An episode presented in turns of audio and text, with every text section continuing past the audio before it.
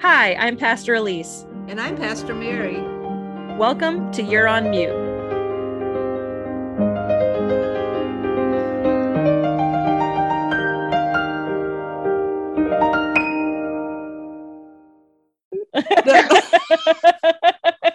if you're going to talk about hearing aids, we need to be recording. All I was going to say is that, like, I don't often think Pastor Mary is older, but you saying something about hearing aids definitely ages you a bit. I know she's so hip. She's so young and hip. It's hard to it's hard it's hard to it's hard to remember that she's a a, a crotchety 66 year old. I know. Pushing 70. Pushing 70. Oh, well, listen, I was when I was out riding my bike today, I thought it was so funny, Sarah, because I sent a selfie to the girls, you know, like, oh, it's a great day to be biking out at Saluda Shoals. And they just told me how cute looking I was. Aww, it's so cute. Hold on, let me get it. She's oh, got yeah. her little crooked helmet on and but I thought and her little glasses. Her little sunglasses were kind of crooked, you know. So. Sunglasses were kind of crooked, and she's got a, got a little helmet on. I'll have to that post this along with the episode. Oh, it's, please do. It's just so But I thought maybe for my 70th birthday, this is what I was thinking while I was biking, that I would have a 70th portrait made. You know, kind of like kind of like Princess Kate did for her 40th. Just that kind of thing. sure. As one yes. does. As one does. Everyone say, does because we Where are will on. You hang said portrait. Yeah. Oh, it could be a selfie. I mean, I'm not. who, who will inherit said portrait? I don't mean it. I don't mean like a painting on the wall. I mean like this photograph. You want to oh, like get like a like like a professional photo shoot? Maybe. You can do it out at the farm. I Good. can. You can book them for a photo shoot. They do it all. Do they? You can even put a little piglet on your lap. Mm. you have to time that one right. But got to time that one just right. or they can just surround you with dogs. Yes, any of that, right? yeah. We have we have five Goldens in our house right now, of which Golly. three we own. So that's Oof. why I'm in Romney's room with like doors shut, just crossing my fingers. I know, I know. So, so what are we so talking yeah. about today, girls? I have well, no idea. that's the whole point. That's Here, the whole point. Don't go all don't go all boomer on us because that's always my thing. Like I want to make a list of what you know the topics are and all of this, mm-hmm. and and Elise is always like, "We're just going to talk about blah blah blah." Okay. So I mean, you always works out. It does. It well, I think we think out. it does it's a conversational podcast okay? That's the backbone of this damn thing. We're not trying to teach we're not, anybody we're not anything. trying to yeah we're not trying to do a lecture on on anything but um well we have been i feel like we've been teasing this interview with you for a long time sarah. You, yeah you've, you've been up, really hard to schedule. I've been avoiding. You've been hard to pin down, um, but we finally got you in the in, and uh, we're we're excited for it. But but no, well, so some of the things that have come up, uh, talking to other people, especially interviewing at the South Carolina Synod, was like the role of deacons and how mm-hmm. um, in the greater church, especially now. Um, uh, that everyone's kind of on the same roster and mm-hmm. and all of that. And what people, she's trying to say is that people don't know what it is. People don't know what it is, and they don't know.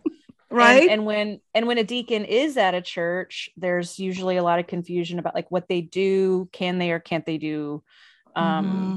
like uh, preside at the table, preside over communion. It is a lot has changed in like the role of deacon and the definition of it, especially with the rosters and adding the ordination and right. Um, and also like mm-hmm. you just lead a very interesting life and you do. We think um, you're just awesome and yeah. and and you're one of our you know one of our dozens of regular listeners around the world so that's right exactly I know. I love when we post an episode and I get the text message of your your reaction to it. Right. a picture of you listening to it. That's exactly. great. Let you know which part made me laugh. Exactly. Yeah. Or which part you were like, why did you call me out again? Uh, oh my god. I was only mildly getting sick of those. Yeah. I mean, you're one of our primary um uh people in common. You know, you're mm. my you're one of my BFFs and you know, my mom would try to claim you're her friend too. Um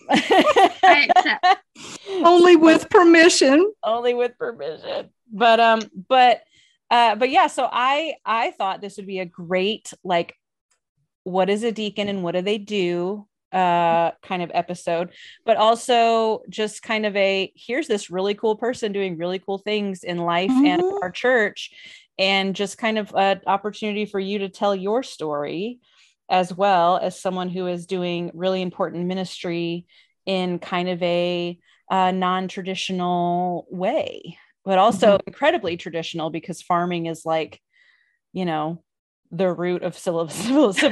it's like the first human job. yeah, exactly.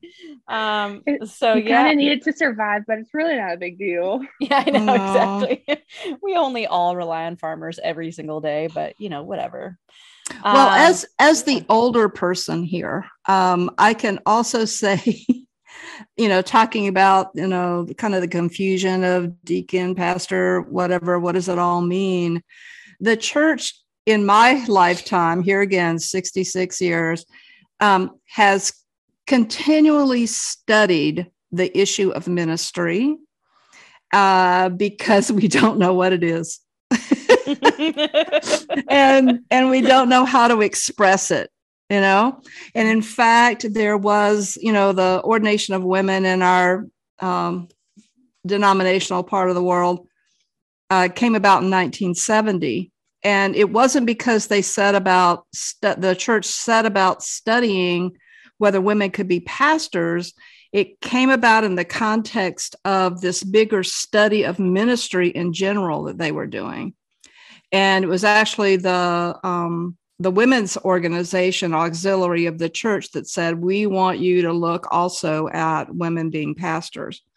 That was not what they set out to do. So here again and then when the elca started the first thing we did was have a six year study of ministry.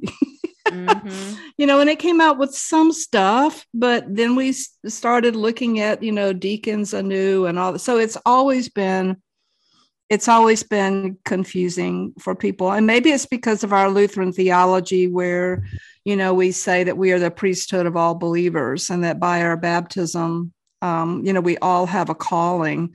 And then what does that look like? Well what if your what if your calling is to be um, a professional leader of a church? What does that mean? And how do we live that out? So could we confusing. say that katie luther might have been the first lutheran deacon? I think so the actual deacon though had no expression come across her face whatsoever. There was no excitement no light in her eyes just no like oh man. i'm a faith ancestor. Yeah, no. But also there's the difference between like a roster deacon and a deaconess because like there's a, a deep deaconess culture at like valparaiso university um, and things like that. And so there's just kind of all this like unknown world that kind of doesn't really get any credit, especially mm-hmm. in the mm-hmm. Lutheran church, because I think when a lot of people hear deacon, they think of like the Baptist tradition of lay leaders being deacons or deacons being kind of these like junior pastors or something in the Baptist church. And so um yeah, and it's a step toward, you know, right. being a pastor, almost like an yeah. intern or something. Right. Whereas, like in the Lutheran tradition, it has now more recently become, um, or was always, but now is finally being understood as uh, an equally rostered and ordainable call, just a different context. What did Katie Justice say? She talked about like pastors. Haven't prepare, we interviewed her? Yeah, she said pastors prepare people to go out into the world and deacons meet them there. Something like that. I think it was something like that. Yeah, I did like that a lot. Because she talked about, you know, what do you wish, you know, because we when we interviewed people at Synod Assembly, we asked them all, what do you wish the church would um, stop doing, and what do you wish it would start doing? Mm-hmm. Yeah. And and when we interviewed uh, when we interviewed Katie Justice, um, who is a deacon, she she said, you know, one of the things that she wished we would start doing, I think, was to understand the role of deacons more. But yeah. well, so Lisa, um, do you want to kind of start the official podcast and introduce Sarah and all that good stuff? Sure. Yeah. Um, I'm so well, we have. Don't be nervous. You're just talking with us. You're That's just all. talking to us. It's no all one. The only two people listening to this conversation right now are uh, are those, just us. yeah, us listening, and probably Adam. And if something but... weird happens, we'll edit it out. yeah, exactly. Yeah, and all your and all your dogs are also. Yeah, yeah. I'm sure they're going to critique you at the end. Oh yeah no all of the anything can be edited out and uh and all of that. So don't be nervous. We're just we're just chatting. Um but but yeah i will go ahead and um we've been we've been talking a lot about her but now we're actually going to give her a chance to speak. Uh sarah bowers is joining. You're on mute today and we are so so excited to to welcome her on. Who knows what we're going to talk about but our goal is for Sarah to share a little bit about her and her husband's ministry of farming um, and sustainability. And then also, uh, Sarah is an ordained deacon in the ELCA, and uh, she's a pretty badass lady. So we're really excited to have her on uh, to kind of tell us her story and um and what kind of ministry she she partakes in on a daily basis. So welcome to you're on mute sarah bowers finally. She is here. We don't just have to talk about her we can talk to her. But no welcome. Um sarah i uh would you mind telling our dozen listeners um how you and i met? Sure. Yeah, that's an easy question. Thanks for starting that way. Um, so Elise and I met in the Chicago airport um, at the bus terminal. Um, we both served as a young adult in global mission the first the same year, mm-hmm. and. I knew her father. Father sounds so official. Her dad um, through campus ministry in the state of South Carolina. I went to Clemson, and Clemson and USC did um, retreats and stuff together, and that's how I met PFA. Um, and so then when he found out that we were both doing like that I was doing YAGM, he obviously knew that you were. yeah. um, he had like essentially like tried to text introduce us. Mm-hmm. Um, and like that we were both in the airport waiting at the same time. And yeah. um, so then Elise and I uh, met kindred spirits, if you will, I think, mm-hmm. and um, played the game Spot the YAGM based on mostly footwear of whether yeah. they were wearing oh. chacos or um, any assortment of uh, outdoorsy camp counselor. It was yeah. It was footwear. Tom's that our year. Tom's, Tom's yes. oh Tom's. Tom's. Chacos have taken over, but uh-huh. in 2000, thank goodness Tom's are ugly shoes. I'm sorry. Well, in 2011, Tom's were the um, preferred footwear of the crunchy. And so we we YAGMs are typically granola including crunchers. men, which I thought really looked awful. wow, Mary Mary's got really opinions. Feel. Tell us how you really feel about those toms, mom. um, Boomer doesn't like the toms. mm Sorry, Tom. Um, but but yeah, so we basically uh, we were friends set up essentially by my dad uh, blind which date is in an airport. Blind date in the airport. airport. And we were the first two to get to the bus terminal. Yeah. And so we, yeah, we played spot the YAGM and we, we were pretty dead on, you know, if, the, if they had a big hiking backpack, wooden jewelry, um, uh, or any kind of yarn jewelry uh, or yeah. beaded, something beaded. Uh, and Tom's, we knew that they were one of us. Wow. And, um, one of us. one of us. And yeah, it's been uh gosh, that was a long time ago. That was that would have been 11, March of 2011, 20, right? Yeah, 2011. So mm-hmm. Over 11 years ago. Oh, that's so That's insane. wow, that's crazy. Um, yeah. So and, and Sarah, we were, where were where were you um, going to serve in Young Adults and Global Mission? I served in the UK in the northwest part between Manchester and Liverpool in a tiny little town called Ashton-in-Makerfield, which is like a suburb of Wigan if you follow professional English mm. league soccer. Wigan is sometimes in, which I don't, but I was just in really. Liverpool last week. yeah. you were close so to my cool. people. I was close to your people. Have you been watching? Well, I you're too busy to watch television, but if you do watch some television, there is the a Queen great died. show. The, the Queen, Queen, died. died yeah. Well, yeah. How, how do you how do you feel that. about that as an honorary Brit? Are you doing okay? I'm like I am like I, for, anytime someone dies, like you feel bad, but I'm indifferent about the royal like, family. yeah. I mean, they're oh, cool. God. They got drama. They're real people, just like pastors yeah. are real people and got drama. So, mm-hmm. right. Exactly. Well, you know, when I think it was in Scotland when they um, had sort of this, what they call it, a little service of Thanksgiving. It was kind of like a funeral without the committal, but they did that in in uh, in Scotland, and I watched that on TV. And honest to God, it was like any 90 something year old's funeral. the same scripture text that you would expect, yep. singing the same songs. I was like, oh mm-hmm. man, that's really amazing. Our um, we have a we have a woman in our congregation who grew up in the UK. Uh, she's been in the US now probably longer than she was in the UK, but she still has this like just adorable British accent and um, is culturally very British. And yeah uh, she comes in and does some of our editing for us. Like she looks over some of our written stuff the every proofreading Monday, stuff, proofreading stuff. And so she and she and our administrator are buddies. And so Laura, our administrator, once it was released, looked up the bulletin for um, the queen's actual funeral and printed it out for Janet like a oh, bulletin. Nice. So Aww. it's like a little booklet, and she put like Aww. a portrait of the queen on the front, like we do for our funeral bulletins at Trinity.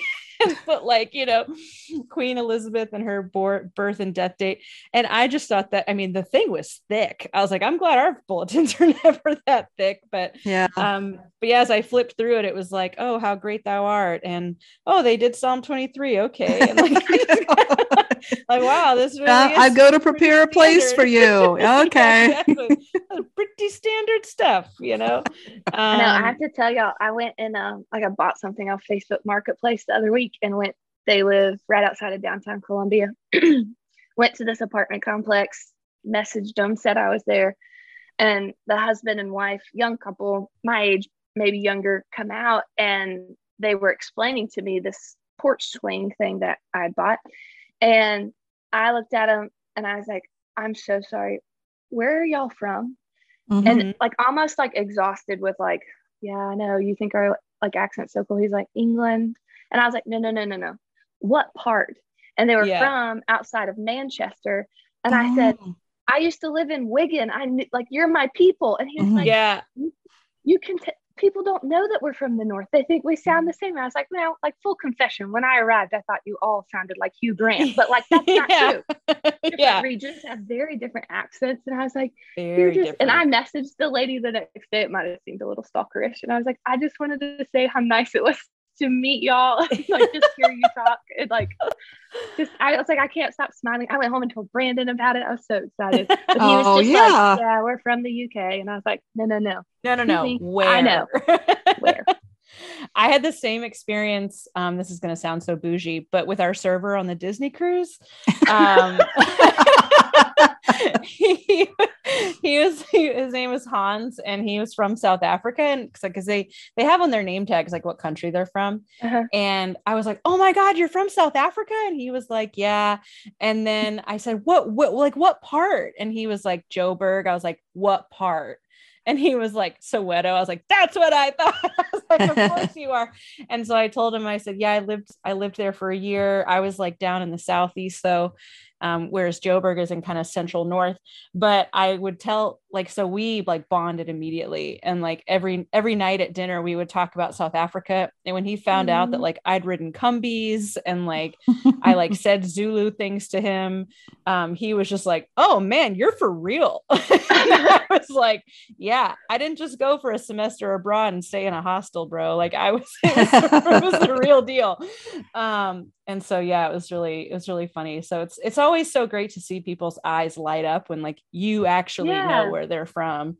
Yeah. So well, well, Sarah, cool. one of the um, just to ask another question about the YAGM yeah. experience that you had in the UK. Um, you know, I think when um, when people heard that you were in the United Kingdom instead of like in Africa or something like that, they were, you know, because Western people, their perception of missionary type things and all of that, you know, is kind of skewed. Um, but you know, I was I was in the United Kingdom in 2019, and then I was there again last for the last three weeks, mm-hmm. and um, you really you really see the disappearance of the church there. You know, um, Sunday is clearly just another day. You know, it feels like feels like every like little local parish was the church was built either in the 800s or the or the 12th century. And um, I'm sure the cathedrals are all looking pretty good because they got money from somewhere.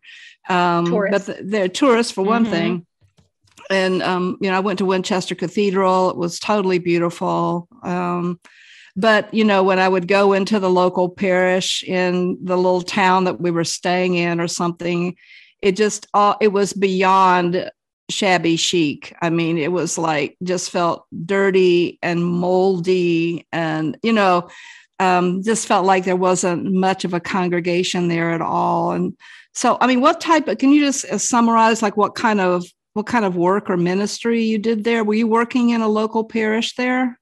Yeah, so a lot of YAGM who serve in the UK, there's a ton of different um, settings in which they serve. Um, I had um, sort of to connect it to my call story, like I had begun candidacy um the like official do y'all do y'all do that sometimes where you like explain things? Yeah right yes. feel so, free like, to explain things. I don't want to be the one to explain but the, i had started candidacy when i was a senior at clemson. Mm-hmm. um and had like gone through the beginnings of the candidacy process to be a minister of word and um, sacrament um, and then had put my um, my like term or whatever. I don't remember what they call it, but like I put it on hold for a year to enter seminary mm-hmm. when I returned in yeah, the fall. I remember that. Mm-hmm. And um, so when I when I did YAGM, I was eager to serve wherever, but also very interested in serving in a congregational setting and serving with youth and young adults um, because I wanted to see like, is this something like I'd done some with an internship my senior year in college and really wanted to see is this something that I, I think I, if I can't do it for a year, I don't think I can do it for a lifetime. For 40 years. Yeah. yeah, yeah, exactly. Um, and so I was placed within a congregation um, and like it was in the parish church um, in Ashton-in-Makerfield with mm-hmm. hyphens and everything, very British. Mm-hmm. And um, so a part of it was like like just quintessential English. I mean, you could walk everywhere. Um, yeah there was a local chippy or fish and chips uh like place. It's called Jack Sprat's. It's changed names. It's painful to me that it's not the same, but it's okay. Things change. We move on. Mm-hmm. Um, and so my my like jobs with the church were I worked with their youth. I did Sunday school for the children. Now that's like middle school mostly. That mm-hmm. age, their schooling system is a little different from ours.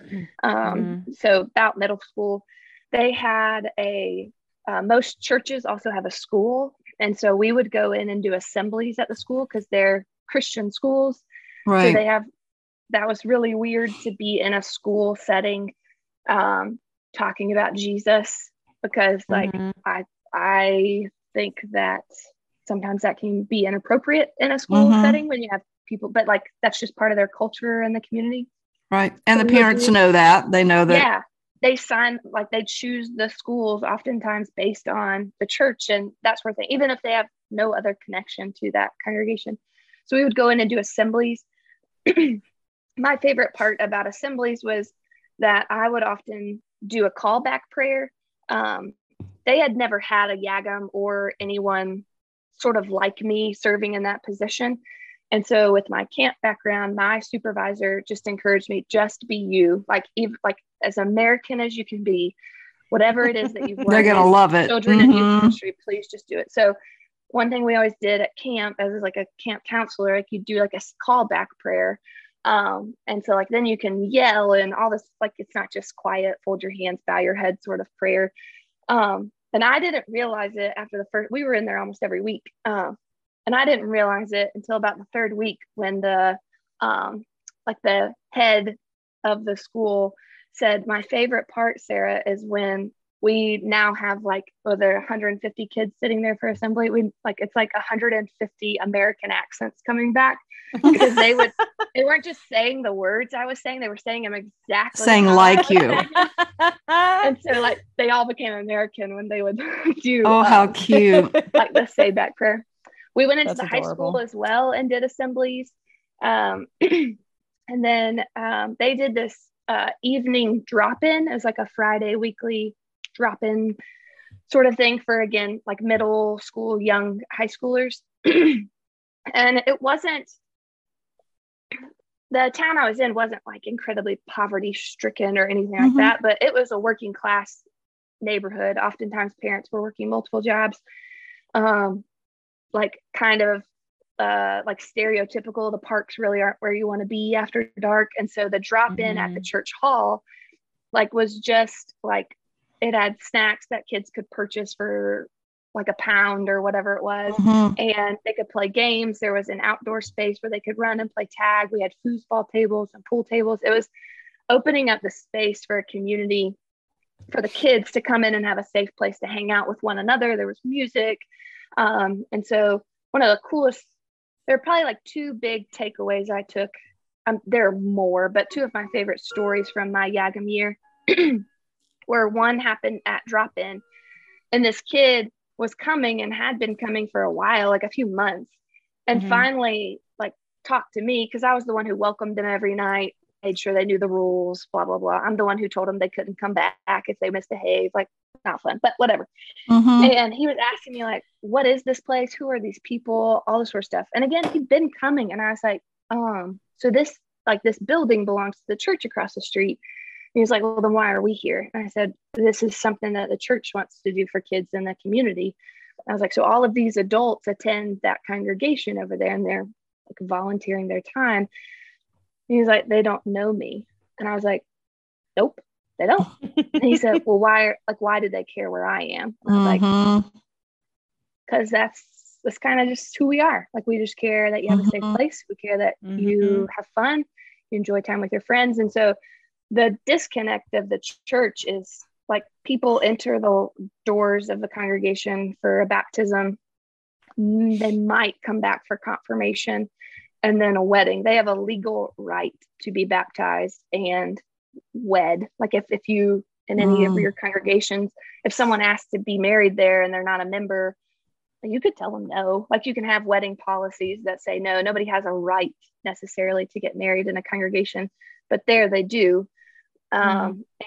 and um, so and sometimes baptisms most of the time baptisms did not happen during worship there would be like five or six of them scheduled for the same day on mm. a sunday after worship and like one child would be being baptized and the five other families sitting in there were not quiet like they were talking to themselves like it wasn't it's just it was different it wasn't part of worship really right mm-hmm. yeah. yeah. and then the other thing that has stuck with me forever um, was like essentially this was before I really knew him very well, but he essentially was like my big brother when I lived in England. Um, and we were like stereotypically we were at the pub. We went every Friday after our youth hall night because you kind of need. I mean, like you needed to like have adult time after that. Like, oh yeah, oh, yeah, we get you. And so they were talking about being young adults in the church and how like when they would go to youth group in middle school or high school, like they were made fun of. Um, mm. Their friends didn't understand. And it quickly became apparent to me that regardless of the fact that I had to explain what a Lutheran was, a lot of times growing up in the upstate, like I was never made fun of for being Lutheran or being Christian. Mm-hmm. And I mm-hmm. don't know that I really would have stuck with the church. Like if if it had been that as hard as it was for some of my peers when I lived there. Mm. And I said, I don't I don't really know how to explain it, John T. Like there's just more Christians where I am. Like everybody goes to church, mm-hmm. blah blah mm-hmm. blah. And he sat there and not sarcastically at all, which we, he was very sarcastic, but he was so like intentional about it and like genuinely curious. He said, Oh, like that's awesome. Are there less homeless people? And I was like, Oh, no. Is, is mm-hmm. there is there less poverty? Is there less crime? Like he went through this litany of things, and I was like, no, mm-hmm. none of those things. Right. Yeah, we're not saying Jesus is an action there. We're just saying yeah. more Christians. more people we just like to it. check the box. Yeah, I was like, maybe yeah. it's just more socially acceptable to say I'm Christian, and so it's easier. Um, yeah, or socially anyway. uh, expected. Expected, yeah, that too. Especially in mm-hmm. regions like the South. Before I left for my time in England, a pastor in the synod, like whether like really meant it or not, when they found out I was going to England, they were like, oh, a year in the UK, rough life. Um, and I shared that with a pastor who like I love dearly, and their response was, people don't understand. The UK is just 10 to 15 years ahead of the US as far right. as like where it's going and the direction with the church. And you're going to learn so much that's going to be helpful for ministry when you return. And so it, it isn't like the UK isn't as like sexy as serving somewhere else sometimes, but like mm-hmm. I'm super thankful for that experience. I would have loved mm-hmm. serving my other country that I interviewed for was Jerusalem West Bank, which again I think would have been and you know, that would have changed my life too. Like mm-hmm. right. The cool thing about YAGM is like you just see the world through a different lens, period, after that year. Yeah. But like from what I learned from Elise from her time in South Africa, or like my friends who have served in other places, like it their story it's not intimately yours, but it is yours. Like, mm-hmm. but it's informative. Yeah. Yeah. Yeah. Oh, yeah. Well, we all well, kind of share, like my dad said, you know, in a program like YAGM, when you have a group of people all inspired to do the same kind of service that requires so much of your life and changes you so much, you're all going to have a very similar soul. And yeah. I think that mm-hmm. allowed us to understand each other's stories on a deeper level than someone who hadn't done that kind of service. Um, I mean, I remember one of my something that I took away from your YAGM year, Sarah, that you my said to me, yeah, oh. was um, because Sarah and I, because we were we we became close friends through like the interview process of YAGM and everything. Um, we were we were encouraged to find like venting partners um, from another country group, right? Not so that we weren't just like venting to people in our own program. And so Sarah and I immediately, it's like when you, it's like when a teacher says in class, like, okay, we're going to split up into partners, and you like immediately like try to lock eyes with your you friend, like you and me, you, yeah. and me you and me. so the the minute Heidi said that, you know, Sarah and I were like, all right, deal. We already know like you know you're my person. And so you know because of the you know technological disadvantages that i had in south africa we didn't talk all all the time but we at least messaged quite a bit on facebook and things like that. And um you know beautiful beautiful sarah. She she I, when, when we said we were venting partners it was basically sarah listening to elise bitch about everything going on because you know uh sarah is like one of the most optimistic human beings on the planet. And so when sarah has something to complain about you know it's bad. But mm-hmm. um, you need to call the police. you need to call the police.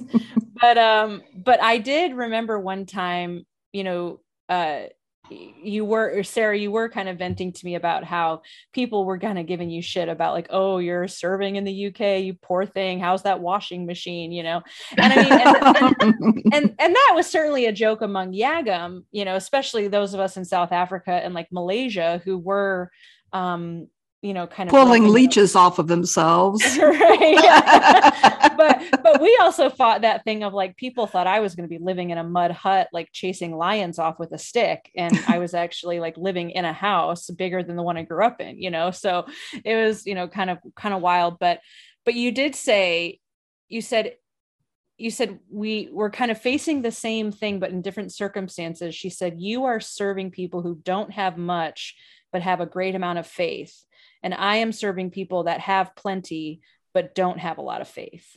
Mm-hmm. and so we were you know because i mean i went to south africa i was like these people don't don't need me to tell them about jesus. They're better lutherans than i've ever seen in my entire life. And so i mean my host family was like dragging me to church like come on we're going again. Let's go the eighth time this week.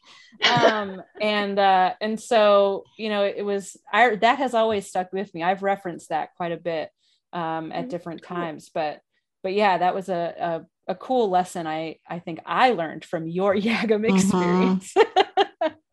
I so, uh, while yeah. I was there, like we were all encouraged anywhere, like to find a community outside of where you worked, which is really hard. I mean, like it is so hard.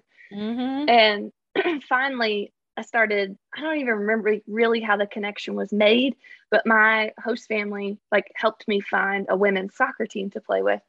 And then there was a girl who was local, like in our town, that could drive me to and from practice. So it, like it was awesome. Mm-hmm. And um, I remember the first time I went to practice, and one of these other like, because again, Ashton-in-Makerfield, like it's not a tourist destination. While I wasn't like, it wasn't like being um, a different race in like a country where you mm-hmm. obviously stand out. But as soon as I opened my voice, I was like, "What are you doing here?" And yeah. um, this girl, how'd you like, find your way here? Yeah, why are you in Wigan? Nobody comes oh. here. yeah, exactly. And I said, she said, she was like, why are you in Wigan? And I said, um, well, I'm here. Like I, I'm working for a church for the year. And she looked at me and she said, church, you know, people don't go to those anymore. And I was like, you're right. A lot of you don't. I realize that now. Yeah. I, am not here to like savor, like whatever. like well, Sarah, been like, and that's why I'm here. like, like, exactly. Yeah. yeah. well, Sarah, one of the things that um, was kind of one of my takeaways from just being there again, mm-hmm. um, because you know it is sad. Um, at least it always breaks my heart. At least um, in the US, but also over there, where it's fairly common to see a little local parish with a for sale sign out front. Mm. And, um, but the other thing, so you kind of feel like, golly, you know, Christianity's evaporating here, it's become irrelevant, except that two things that I noticed here again, my brief time there, going going to lots of museums and talking to people and all this the recognition Extreme. of their role in slavery and oh stop uh, these are things she wrote about in her i wrote about my my that I read uh, this morning. My so blog. The moment, she, the moment she said that, I've got two more takeaways. I was like, okay, the three takeaways from her article today were that small parish churches are closing everywhere and Christianity is slipping away. And then also recognition of past like histories and their and their terribleness in a lot of ways. And then, oh, the other one was um, uh, Steward of the Earth. Well, yes, let me say it a little bit better than that. Okay. Subscribe to Ponder Anew, people. It's a great. How long is this podcast supposed to be? we go anywhere from like an hour to two hours, so we're That's we're good. Um, but I noticed, and I was in um, Western Norway as well, and oh, um, oh, cool. I would say the same kind of thing there. But such a bigger emphasis in the culture on care of creation, recycling, and I mean, like in Norway, they've got this fast tracked plan to um, have no gas powered vehicles anywhere in their country in like by 2025 and um and in england you know my experiences you know staying with my friends there they've got about six different recycle bins you know in the kitchen because you know, this is where the paper goes. This is where this kind of plastic goes. This is where the cans go. And if you mess it up, big trouble with the recycle people outside. Oh, yeah. But so seeing that and how, um, you know, part of it, I'm sure, is because they are smaller, um, just geographically smaller and they have to they have to do things differently you realize how big america is when you you know, mm-hmm. yeah. you know, we can just put a huge parking lot anywhere, anywhere that we want. Um, but they just seem so far ahead of us on that and so much more passionate about it. And it's like they get it. And then yeah. the second thing was seeing um, how in your face their um, exhibits, museums, and all this kind of stuff focused on um, anti-slavery the history of their of the British Empire basically and the atrocities that happened there focus on immigration. I mean, you know, I hang out with people that are very much justice oriented in those things, but we would never talk about it so in your face as I was seeing there. And um, and so what I wondered was you know you feel like you know christianity and going to church on sunday and all of that is is kind of fading away i wonder if if but it also feels like those are some remnants of the core gospel you know where your friend said so is the world a better place where you are you mm-hmm. know because yeah. isn't that the point um yeah. so if you can't say yes to that you know well what are we what are we doing but um, I know we need to move our conversation along. I just want to say again, because we've been using the acronym YAGM, which stands for Young Adult and Global Mission. So if mm-hmm. our listeners were like, what are they saying? What are they what saying? That's what we're talking That's um, what only because I would only like this is only fresh. Uh, I'm preaching on Sunday, and so I wrote uh like I finished it this my sermon this morning or like finished you know it's never really yeah, done yeah, it's never done but uh and one of the podcasts i listened to talked about i don't remember who like they didn't even like directly quote it they were attributing it to someone but it was this idea that um like christianity hasn't been tried and found lacking it's just never really been tried yeah. and this idea that like we've net and I know I'm using it. Like mm-hmm. you're welcome, you can use it. Yeah, I'm preaching this Sunday too. Yeah, so I'm kind of like I not. haven't finished my sermon yet. and so this idea that like me, what I said, do you want to write a sermon for me then, Mom? That's well, you no, can Sarah, read. You please. can read my Bible study. But anyway, yeah. so Sarah, that's right. I mean, but like it's um, it's, it's it's it's never really been like tried to its like we've never done it to its full you know what i mean like mm-hmm, we've never lived mm-hmm. 110% into it right and so anyway i think it got so i think it got so screwed up so early with patriarchy and racism and sexism you know just all kinds of stuff and that that got built into it and, um, you know, early on, we sort of kind of dropped the Jesus part somehow. mm-hmm. So yeah. we're just like recovering Christians, really. yeah. Or like even still trying to define it, you know? Mm-hmm. I mean, mm-hmm. it's just, it's just like ministry. yeah. Like we're still trying to figure out ministry. Yeah. I mean, I, so my, the, the gospel lesson for this coming week is is Lazarus and the rich man um, and we get a pretty I, I remember I was reading it uh, in our in our sun, adult Sunday school on Sunday because we always do the next week's mm, lectionary cool. as like our study, and so whoever's preaching that next week leads the Sunday school class. And so I was reading it out loud to the group, and as I was reading it, I was like, damn, this is dramatic. I was like, this is this is actually like it's it's an easy to follow, very simple message. Whereas the asshole rich man goes to hell and from hell is from looking hell. up at Lazarus standing next to Abraham up in heaven, being like, Help me, please. And the man's like, No.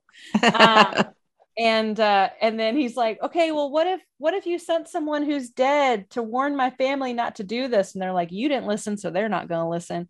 And it's just like ooh damn abraham good one. Um but then i'm also uh, going to touch a little bit more on the Timothy reading, which is basically like a how to list from Paul to Timothy of like how to be um, a good Christian and like how to be uh you know a follower of Jesus and one of my favorite ones is like fight the good fight of faith and mm-hmm. I always like to tie that into an explanation um of the concept of jihad from from the Muslim culture and, and Islamic faith, because we always hear about jihadists who use that pillar of Muslim thinking in um, as justification for their violence. Mm-hmm. But it's actually an incredibly peaceful thing that represents people's inner struggles.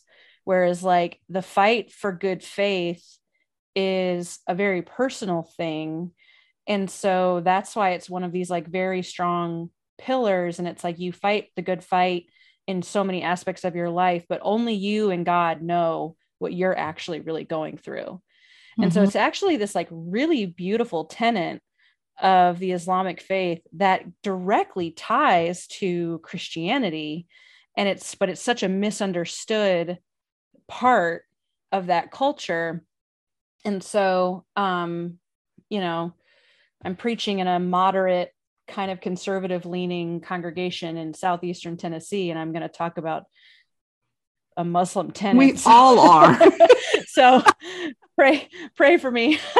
I'm going to be talking about muslims. the follow-up the follow-up to that quote about like being tried and like never like it's never really been tried was this mm-hmm. idea um, that it's not like our faith doesn't lack proof but just that we find other things that are more important to us. And so like in the instance of the gospel it's wealth it's mm-hmm. security it's um, status and so it's like it's not that and i thought like that's something i'm like i'm like sometimes when i doubt faith is it that like i just haven't seen it uh like experienced fully enough or i haven't had enough proof that god really exists mm-hmm. or whatever it is. mm-hmm. it's like yeah no i just I'm going to be more comfortable in whatever space I can find that's like make sure that my needs are met and not, right. not others. But like the same, like it's, it's because there are other things that are more important than having this mm-hmm. internal struggle of faith mm-hmm. and that sort of thing. That's really cool. I'm really glad you I might go rewrite my sermon. I know I'm sitting, I'm, like, I'm sitting here thinking like I need to write this down. well, I'm I'm actually I'm actually googling we'll right now who said that. Group yeah, right. well, I will say that like when the guy quoted it, he said, "Now I don't like a lot of things that he says," and so like, yeah, let's find out who that is. Okay. Was it? Were you listening to Working Preacher to their no, podcast? Pulpit Fiction, oh, which I'd never fiction. listened to, and someone just yeah. told me about that last week. What is yeah, it? I it's called Pulpit Fiction. Oh, I have it. Oh. I have it. I have it as listed as one of my favorites, but I haven't listened to it much. my my true crime murder uh, podcast always beat it out whenever I'm whenever does I'm that help you around. with your sermons? Sometimes it does. Sometimes I I have chatted about that or like something that they've brought up. Yeah, but uh, oh my gosh, that's too funny. Well, so um, as as Pastor Mary says, to move us along. Mm-hmm. Um, mm-hmm uh-huh. as she's googling uh her i'm trying to find out who yeah, said yeah, it you're good keep on googling um well you handle you, it right now i got it will you uh will you share with us sarah your and you can abridge this as much as you want or go into it as much as you want but tell um, tell us uh, your story of how you became a deacon because i know you said earlier you started on kind of the word and sacrament track which most people listening to would would would connect with being a pastor you mm-hmm. know in the mm-hmm. church um, and then you uh, switched uh, tracks to be to do the the deacon track. So could you tell us a little bit about that and kind of what went into that decision for you? Okay. and then you have to promise me that you'll cut out the things that aren't important or when I get mm-hmm. like we yes, will on a tangent. Okay, thanks. Good. um, Before you so get started, I, do you want to hear who said it? Yeah. Who said your quote? It was uh, uh, G.K. Chesterton. Do you know him? He wrote orthodoxy he was uh he wasn't really um he was from england he wasn't really uh um look at that Full there you go there you go yeah Let's see. G.K. Chesterton. And what a British sounding name. Yeah. Sounds like a well, town. And the G stands yeah. for Gilbert, but he went by G.K. Chesterton. And probably one of the most famous books he wrote was called Orthodoxy. A lot of people quote. If, if you don't, it's it's not that big, but it's a pretty cool book. All right, I'll look him up a little bit more while she tells her deacon story. I'm not. I'm multitasking. No, Pastor Mary's like, I'm not going to listen to it, but you go ahead and tell us, no, and I'll keep doing no. I can listen. I can That's listen and play on my phone. Cold-hearted boomer, man. go ahead, Sarah. Oh, tell us your but, story. So I'm, I'm going to start in present day, and then I will go. I will flash mm-hmm. back. So I, like I, I think I often um, supply and with it, like when a pastor's on vacation, I will get a call to come in and preach and lead worship. And so I am very accustomed to giving my explanation of what a deacon is because almost every church I serve in, um, deacons, if they're serving in a congregation, are often serving in larger congregations who can mm-hmm. afford a larger mm-hmm. like staff. Mm-hmm. Um, and so most of the churches that I am supplying in are much smaller. Um, and more rural. Um, and most of them do not know what a deacon is and sometimes ask me when I'm going to go back and finish seminary and all that sort of stuff. You're kind of um, incomplete in a way. Yeah, I'm not finished. I'm like, no, I'm oh, uh, uh, so that like it's part of every Sunday whenever I preach somewhere that I explain what a deacon is, and I usually and choose I usually choose to use the term minister of word and sacrament and minister of word and service because, mm-hmm. like what you mm-hmm. said earlier, Elise, that like every denomination has got something called a deacon. and mm-hmm. it's not mm-hmm. that I want to set myself apart from other denominational deacons. That's that's fine. Nobody else has to understand my title. Um, mm-hmm. But like I think it's helpful for people to hear the terms word and sacrament and word and service because like why is this um, half finished preach pastor preaching. Right. Um, yeah. Well, because I got half baked. So, yeah. yeah. and um, so it's really fun to be able to explain. Um, some people still don't get it, and that's totally fine. Um, mm-hmm.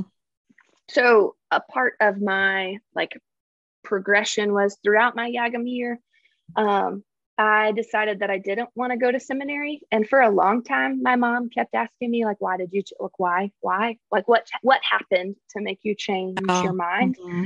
And I was like, I don't know. I just don't want to anymore. so mm-hmm. um, I returned from YAGM and was uh, super excited to be what they called a short term recruiter. They hired on for, at that time, I don't know how they do it now, but they hired on four recently returned young adults in global mission to have a region of the US to recruit for the next year of the program.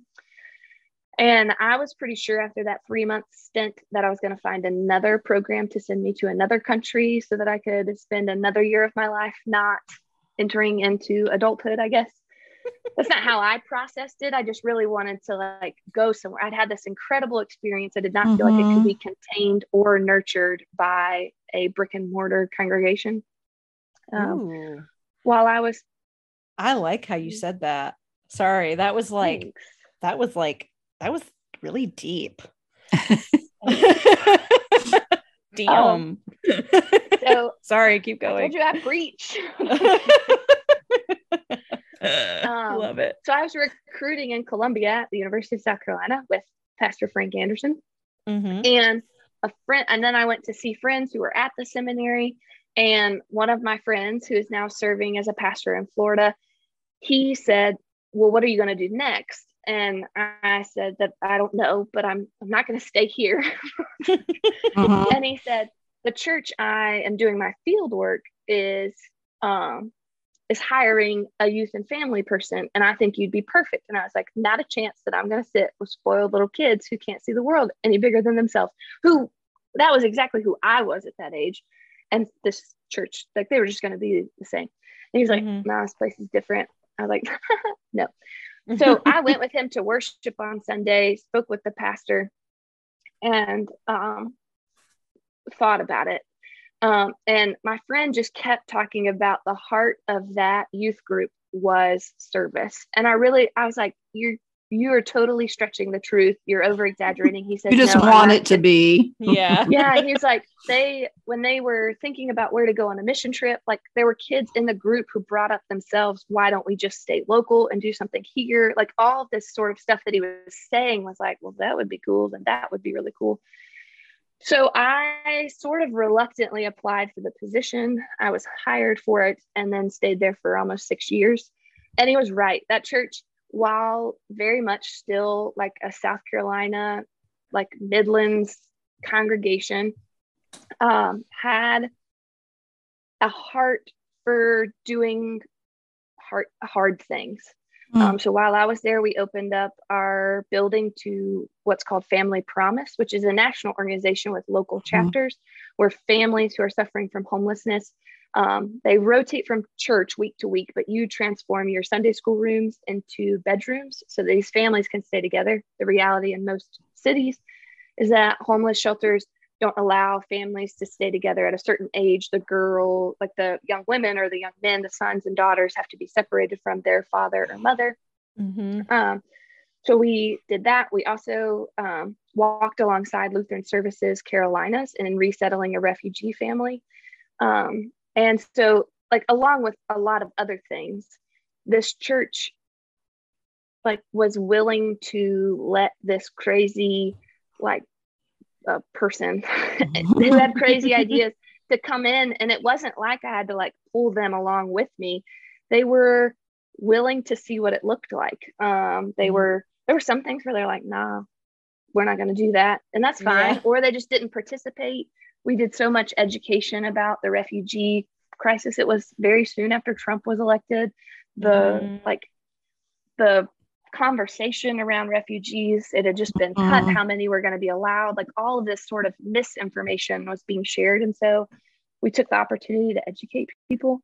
Yeah. So I hadn't been at this congregation very long before I felt somewhat inadequate in my ability to teach. And so like I'm leading youth group, I'm taking them on mission trips, devotions, mm-hmm. all that mm-hmm. sort of stuff. And I just like wanted to know more. So I um went to the seminary and my first two classes were pastoral care and introduction to theological thinking um, and those were the two best classes i think i ever could have taken mm-hmm. um, i asked it was a mistake but i asked one pastor like what would you take if you only could choose two classes and they said uh, like I don't know, New Testament, something else. I don't remember. And I and chose Hebrew. pastoral. Yeah, yeah I, I chose Greek pastoral care. and um, theological thinking. And their response was, well, what if you don't become a pastor? And I was like, well, I don't, I don't know. It just seemed like a cool class, which like for the record, that person was wrong. And every human being should take a pastoral care class. I think the world of course. better. But and anyway. theological thinking. I mean, yeah. who doesn't want to do that? Okay. So I probably took classes, two classes a semester for two years, I guess. And um, at that point, the seminary said, You have to declare a track. That whole time I'd been undeclared and was just like living life. and because I had to declare a track, they told me it is easier to go from minister of word and sacrament to minister of word and service rather than the other way. So I really still had not decided where I thought God was calling me um, or where I felt like my gifts could be best. So I chose word and sacrament. I did my field work at the church I was working. I have pictures of myself in the collar, um, like leading worship on Sunday mornings. Um, but then inevitably, it was um, my, I took my youth to tour Epworth Children's Home, which is a children's home in Columbia downtown, right near Incarnation. Right. And um, there is, there was a, a deacon of the ELCA serving there who gave my youth a tour at that was that Mitzi Schaefer? Yeah. Yeah. So if, if anybody's interested in history, we we're not always called deacons, is associates, associates in ministry. Another so title people didn't understand. So it, it, it doesn't matter. So yeah, yeah nobody got that either. Um, so Mitzi gave a tour for my youth. She was working in the advancement office at Epworth. Mm-hmm. And towards the end, I said, Mitzi, would you mind sharing with my youth? Like they don't know that you are a rostered leader in the church. Mm-hmm. And would you mind sharing with them your call here? Blah, blah, blah. Kind of just let her take it. And she knows. And I've told her a number of times, but like the way she articulated her call as an associate ministry or, or deacon, like it was a light bulb moment for me. She said, whenever the pastor or whoever is leading worship at the end of worship says, Go in peace and serve the Lord, and the congregation responds, Thanks be to God, she said, I see my mm-hmm. call as standing with one foot in the church and one foot out, a hand outstretched saying, Come with me. It's not that scary. Mm-hmm. So, like this church meeting the world, which is also what pastors are called to. So it always gets so like when you yeah. try to really explain what a deacon is or like mm-hmm. it's it's fuzzy because ministers, pastors are active in homeless camps, like Elise's, like right, you know, like right. we're it all mm-hmm. overlaps. But that was when it's like, that's it. That's that's what it. Isn't that great? Really that isn't that great that a light bulb finally went off? You know, yeah, I think candidacy yeah. and seminary were glad that finally could yeah. check that off. like, oh, thank. I God. remember. I remember yeah. you doing all of that. You know, yeah. I remember you through all those years. Yeah, you guys are kind of like the church's secret agents, like our our undercover cops. I feel like, like I feel like as past like word and sacrament pastors, we kind of like yes, we're out in the community, but I feel like our church communities kind of expect us to be like out there with collars on and bringing mm-hmm. the church to people and all this kind of crap and then but i feel like as deacons you guys have more flexibility it's almost like you're you guys are far more approachable you mm. know like you're like you're like well the their offices are out in the world not at the church yeah right exactly so it's or it's can kind be of this, it's mm-hmm. kind of this and, very cool calling to like and part of my conversation with worlds. yeah and part of my conversation with candidacy at every time when they were like so do you know they said it way more poetically than that and push what they did all their candidacy people jobs. Yeah. But I, I guys like i don't know if i want to work in a church or work in a nonprofit. I had looked at getting my master's in social work while i was at seminary mm-hmm. and working in columbia. Like i really wasn't sure. And this idea of one preaching every sunday and two having to serve three years in a congregation which are two things that are not as boxed in but that's right. like the historical minister of word and sacrament you serve 3 mm-hmm. years and then you can go into specialized ministry mm-hmm. i was like i don't like those were the reasons mm-hmm. that i kind of steered away from it which now seem maybe a little silly but i'm super like i still feel like i'm in the right place Mm-hmm. Um, yeah. But so you really haven't doubted that choice ever since you made it. No, I mean calling. sometimes it's it stinks when people ask you when you're going to finish. Like you're not this complete, yeah, that's like shitty. public leader of the church. So part of, I mean, yeah, part mm-hmm. of your call is to constantly be teaching about it. So, and that's, I mean, I think that's true in any setting. Like being a, I mean, a farmer, people don't see like it's like oh Brandon's a farmer and like yeah, you know, like yeah. I just there's an element of it where I can spend a lot of time and energy getting upset with people mm-hmm. misinterpreting or misrepresenting who, who I am, but like also they probably don't matter that much. Like their opinion mm-hmm. doesn't matter. I know who I am and I know right where I'm called and mm-hmm. what the ministry that I'm a part of is. And so it's like, yeah, yeah I mean, you have your opinion i have mine that's fine yeah we've all got it's them. so it's so funny that you that you brought up that too like having to explain your role in farming and and how you're a farmer because in like so i've always thought of myself as like someone who always gets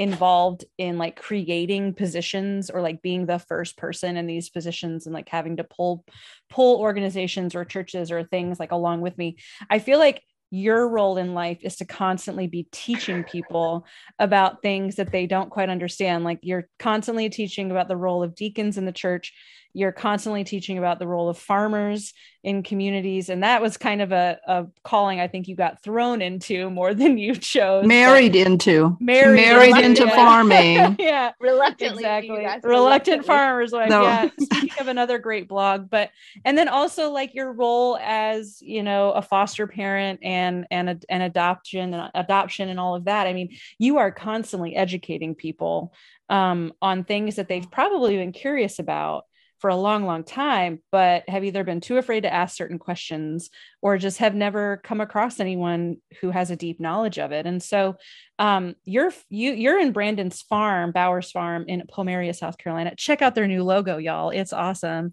Um, but um, but you guys take not just how you farm seriously, but you take how you interact with your community very seriously as well. And you guys have probably created one of the most open and um, educational functioning farms at least i've ever seen i mean and i'm not necessarily like big in the farm world so uh, but i hope that comes out as as the compliment i mean it to be um, because you guys do summer camps you have at you do your location for ag art tours you have the airbnb you host people all the time. Will you tell us a little bit more about um, your farming story and maybe how that ties into your overall calling of ministry? Yeah so um, brandon and i met in college and the joke then was that our campus pastor in some way or another tried to say that we would be a good match. And i was like no chance that kid's never leaving Pomaria. Mm-hmm. I'm gonna live all across the world. Yeah. uh, and obviously he hasn't left Pomaria. So I was right. Yeah. I was just wrong about where I would be. yeah. um, so part of like when I got back from YAGM, he was Brandon was living in the Midlands and um, so we reconnected and the rest is history. Mm-hmm. But Brandon's always wanted to be in agriculture. He's always had a passion and love for animals and farming. Um, it's always been a love that's been deeply rooted in his faith. Um, that's how he articulates it as a vocation that we are called to steward creation, not dominate over it. Um, and that that has only grown.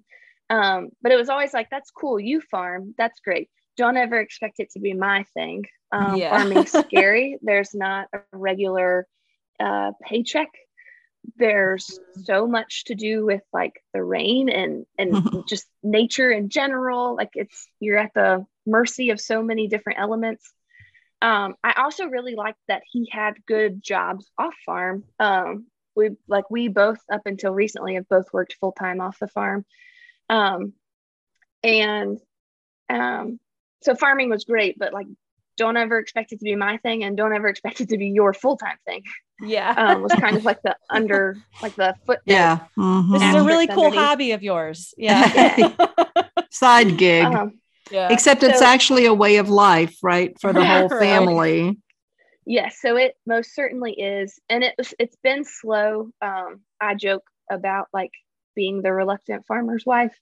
Um, and I definitely was, and still like I'm like, do you know how much more convenient it would be to live near a Target or to like not on any holiday or when a hurricane's coming through to have to go feed and take care of animal? Like most people don't have to worry about these things. Mm-hmm. and that's not hard to go on vacation when you're a farmer. Yes vacation huge. That would be wonderful. Um, and we have a great village around us that like helps with certain things but day to day it is like it never stops. Like farmers right. don't they don't stop. You've got these um, other living beings that you're having to take care of. Mm-hmm. And so um, it's been slow and like my coming around, and it's been a matter of finding where I fit into it. Um, in the beginning, I didn't like not knowing everything, which I mm. don't know everything about anything. Um, mm-hmm. But I hated when people would ask me questions. I would also mm-hmm. hate it mm. when people would just assume I didn't know things. So I was like, how dare you? Like, you don't know that I don't know that. Right. Um, one of the big turning points for me was a story of a, um, and just the idea of our farm and what it could offer to other people um, was Brandon got this phone call from someone wanting, he had listed some goats on Craigslist. Farmers still use Craigslist. Um, yep. and also goat, for those who don't know, is one of the like world's most commonly eat consumed meats. Mm-hmm. Just isn't in the mm-hmm. United States. So most cultures eat goat meat often. Um, Brandon couldn't really understand the person on the other end of the phone, which again, oftentimes they were from a different country. English was their second language. This wasn't uncommon. Brandon finally figured out a day for them to come out to the farm. they came out in this like Ford Taurus with a husband, wife, a, a like older son, and then two young daughters, all in this Ford Taurus. And Brandon quickly realizes this goat is likely not leaving the farm alive, um, which is fine and was also not something new. Um, mm-hmm. But they, um, Brandon had brought all the goats up. They picked which one they wanted. Brandon tried to catch the goat. Um, it like made its normal distressed sound. The man was like, no, no, no, no, no, like let it go, let it go. Um, and eventually the husband asked, Can my son catch it? And Brandon said, Sure, that's fine. Like you keep complaining about how I'm doing it, you do it yourself. so the son caught the goat. And in conversation, Brandon, with the dad was trying to ask Brandon if they could. Um, there's this beautiful rock underneath one of the trees in our front pasture. And eventually, Brandon understood that he was asking if he could go process the animal over there. Brandon was a little bit unsure about it, but said yes. Um, he's like, I'm pretty sure things were lost in communication and translation multiple times, but like, yes, you can go out there. So the husband and son go out there along with the wife and two daughters. And Brandon, when he, I wasn't even there for this story, and his mom said, You're not going to tell Sarah about this, are you? And he was like, Oh, we're definitely going to tell Sarah. This has culture written all over it. She's going to love it. right. Yeah. and so they go out into the pasture, and Brandon, when he is telling the story, talks about how much care and respect was given to the animal. There were blankets laid down. There were they were praying. Their shoes were removed. Um, and he said that when they made the kill cut, like when they killed the goat, he said, I've never seen a more peaceful slaughter of an animal. There was never any signs of distress from the animal. They had waited till it was calm. It was this deep, deep love and respect for this gift. And um, later, the um, the dad came over to Brandon and offered him some tea.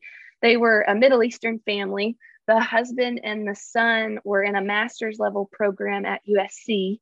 So they live in an apartment provided by the university in downtown Columbia um, I can't remember what holiday was coming up, but a holiday in which you usually like processed a goat mm-hmm. was coming up. And so this was like a small taste of home for this family. It was a they had a picnic out there as a family again in celebration of it. And Brandon like got to talk to him and ask him questions and all this sort of stuff. And the reality for us and where we live is it's not like look at us, look what we did, but there aren't a lot of farms around us who would have allowed that to happen. A family who like couldn't speak English very well, um, wanted to process on the farm, use your space to do so. Like all of these things mm-hmm. Would have been red flags to a lot of people. And I'm not saying that Brandon didn't have like flags go up in his head, but then there was yeah. like, why is this making uncomfortable? Or like those. But it felt like a it felt like a ministry instead of just the sale of yeah. an animal. Yeah. yeah. And so when we um that was kind of that story was really the turning point for me and this idea that like we are so far. I was so far disconnected from the food. So we had already processed a batch of i say we brandon had already processed his first batch of chickens. Mm-hmm. and so i was like great the next time you process i will pray. Yeah. That'll that'll be my job. I'll come and pray yeah. for the animals. But it's it's slow. It has been slow. Um but it's just a one it's faith. Like we are deeply called to care for creation and we need to realize the the touch points that caring for creation and what we eat have mm-hmm. um, but then also educating people and you're so sweet to say about like teaching things but i just if i learned something and i didn't know it i've just always been taught that like you're not the only one who's got the question in the class or if you don't know mm-hmm. probably other people don't either and so mm-hmm. breaking down stereotypes of deacons or kids in foster care or farming. Like it's just like, well, I learned something new. So it seems like maybe other people would like to right. learn something new. And if they don't, they just don't have to listen. Like yeah, exactly. you can um, just tune me out if you really don't want to hear yeah. it, but you asked. I know.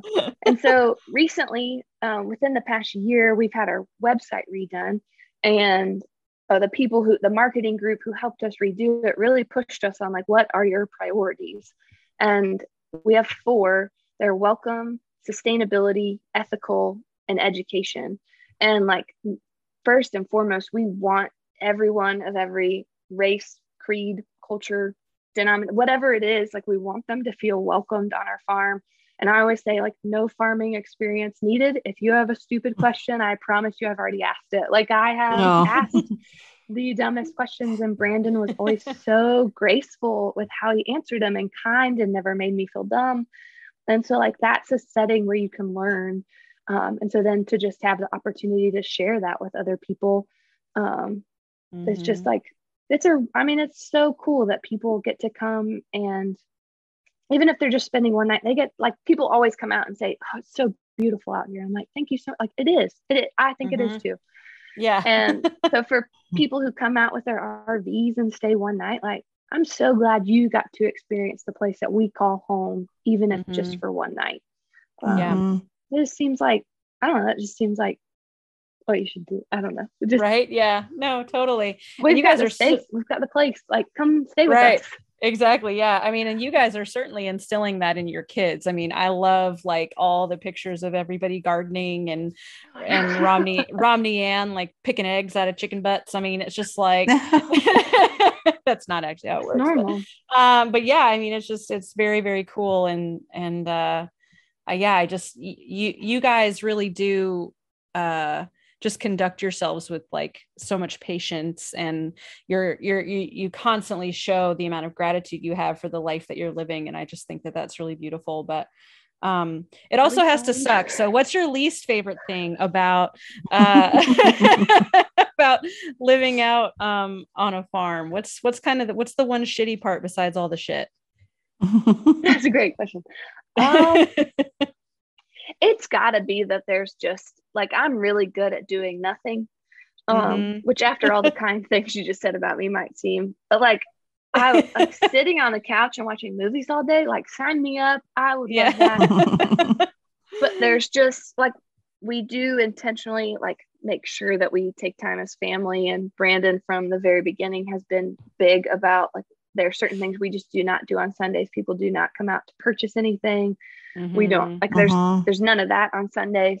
You uh, like Chick Fil A? Chick Fil A without the homophobia. yeah. That's a that's what we'll put on our sign. Yeah. Oh yeah, please do. um, but like like we'll we ag and art is probably is one of the only like exceptions to the Sunday rule for Brandon. I mean, we might do stuff around the house like small things, but people aren't coming out here to mm-hmm. buy meat or whatever it is. Um, mm-hmm. And, but it is like there's uh, sometimes I, I think for a long time I've felt bad about it. Um, but a lot of times it means like people coming to us. So, like family coming to us because it's hard mm-hmm. to leave. Um, and now it's just like, like this is the work we're called to do. And like, it's just is the way that it is. Um, mm-hmm. Um, but like the rainy days or yeah, I don't know, the days when the tractor tire goes flat and a cow gets out and like yeah. I mean, we were late to our own baby shower because a pig was having piglets. We've missed entire weddings. Like we got there for the reception because cows were out. Like i don't know. Like it's just there's oh, some man. unpredictability yeah it, it's all consuming it's all consuming mm-hmm. and, and and kind of uncontrollable as well i will say in terms of like having people come to you once you are on the farm you don't mind that you drove 45 minutes to get there. like, you're like oh man this is nice i can sit out on this porch and watch football all day oh, so sounds nice. good i love me. the porch Oh my gosh. No, I do. I I you guys also you board and breed dogs as well. You've got some of the best dark goldens on the planet, the sweetest dogs. Yeah, um so yeah, so I mean, there's a whole laundry list of ways in which you guys are involved. We're kind of like a entrepreneurial hub, if you will. Yeah. Yeah, yeah. which is cool. Complementary I mean, enterprises, if you will, because people yeah. want those who are home to take care of their dogs. Well, if mm-hmm. we want to be on the farm more. We want to be home more. So people are like, yeah. oh my gosh, you're home all the time. Most of the time, yes. Yeah. So we'll yeah. My dog Iggy has stayed there. Um hidden under um, the bed most of the time. Under the bed most of the time. She's anxious. Okay. she did really well. She was she gets anxiety. I know. it's like this dog hates it here. But she did oh great. God. No, no. She she if if we had given her one extra day, she would have been like herding sheep for you. I mean, she like she just takes a couple days to warm up to new to new places, but but yeah. Well, Sarah, um, you you also now are um, a part time staff person on the South Carolina Lutheran Synod staff, oh. right? Yeah. yeah the list so of what, stuff you the list of stuff you do is like a CVS receipt. It just it just keeps going. So yeah, tell us about that aspect Tell us about your life. That part of your life. Farmer, farmer, and mother of two.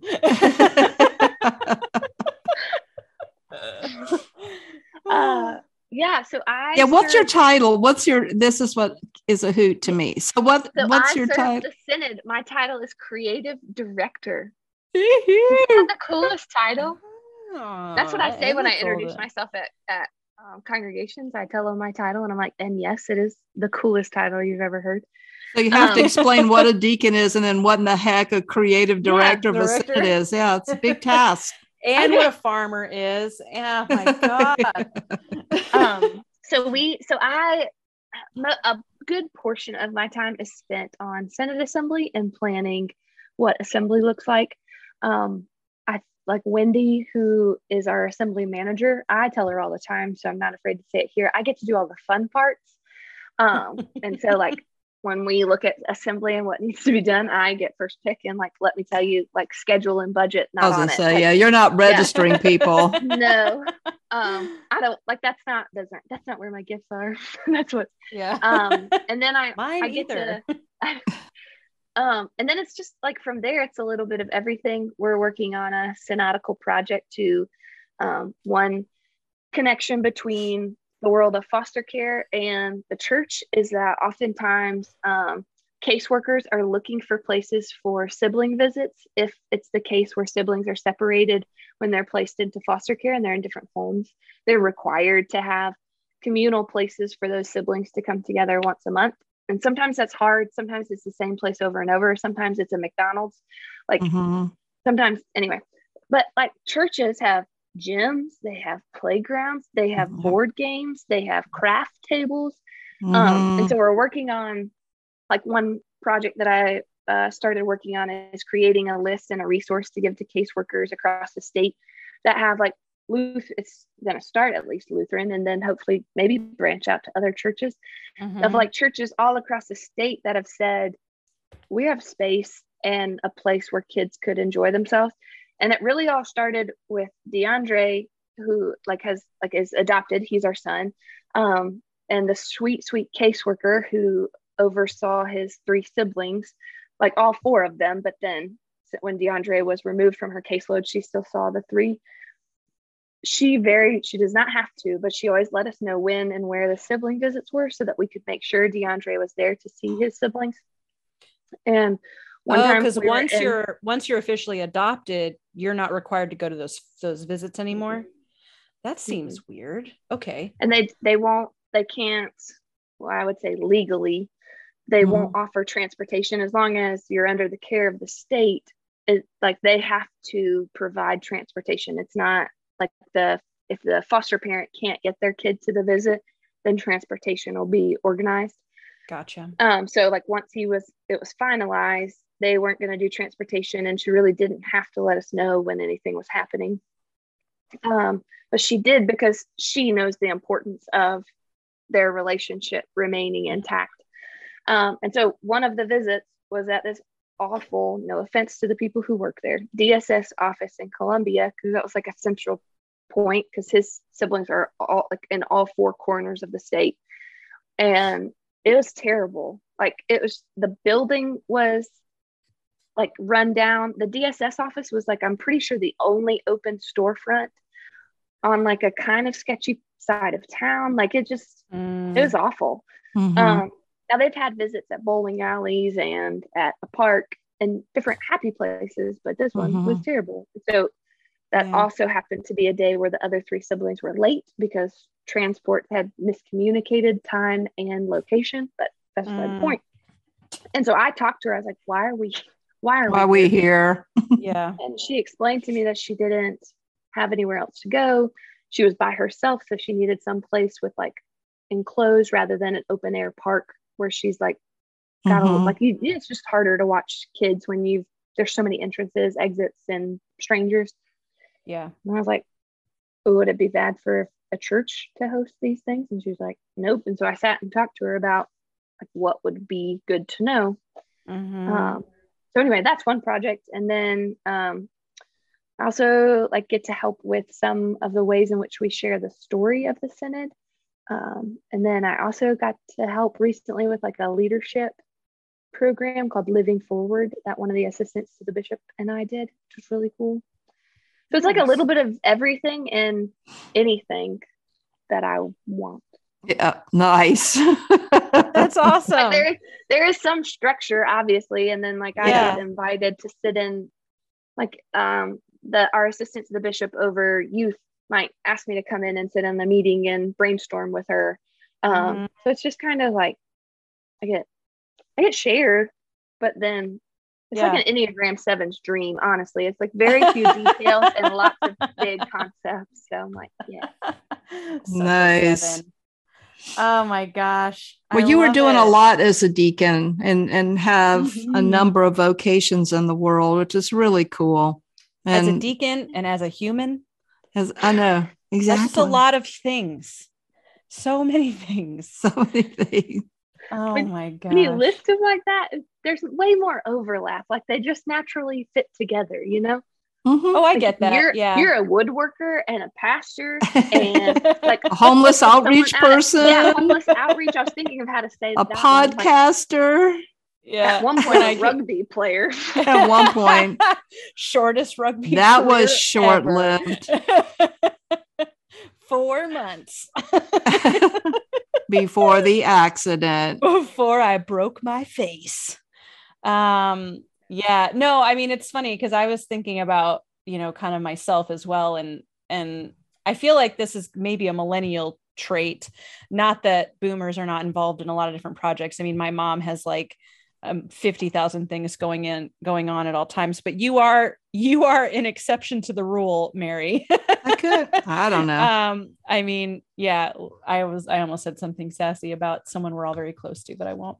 Um okay. It's my dad. Um I'll edit that out. Um yeah do that. but uh but I mean, yeah, I mean, I think that's kind of a millennial trait to like, there's so many moving parts and there's so many different projects. And like, we're kind of the generation, I think, also of having multiple jobs and like multiple, like, you know, revenue streams mm-hmm. and things like that, however you want to say that.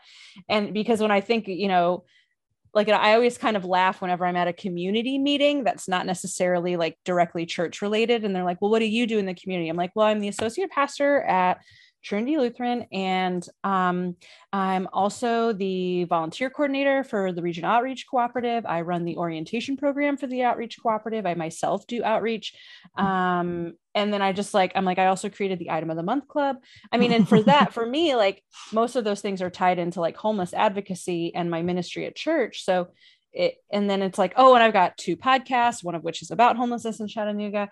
Um, and um, I'm in a master's degree program and, uh, you know, blah, blah, blah. And you just kind of like keep, and you just like start to word vomit like all these projects because you never know in the room who might say, oh my gosh, I totally have someone you might hook into that. Or, yeah, or yeah, can hook into it. And then you just kind of start to feel like you're bragging, like, well, here, let me let me read to you my scroll my scroll of activities i really have been working on this because just recently ramnia we were at like her gym she goes to gymnastics one day a week mm-hmm. and was sitting next to a mom whose daughter also like they go they're in the same class at school yeah and so i like she said something about one of her patients like she was saying my patient blah, and i was like mm-hmm. like you're in the healthcare like w- what do you do and i think mm-hmm. it was nurse practitioner yeah there's something and i said oh that's so cool and she said what do you do and i was like oh um, that is a yeah.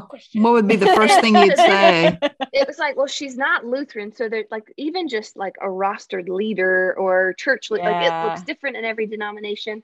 Yeah. And so I like did try to explain my job at the synod office, but uh-huh. then I was uh-huh. like, what am I gonna say next? I think I'm gonna say when someone says, like, what do you do? I'm like, well, I'm an entrepreneur, lover of people, writer, and farmer. I was like, that's my that's my new thing. Whichever one of Social those you'd like to know influencer. more about, let me know.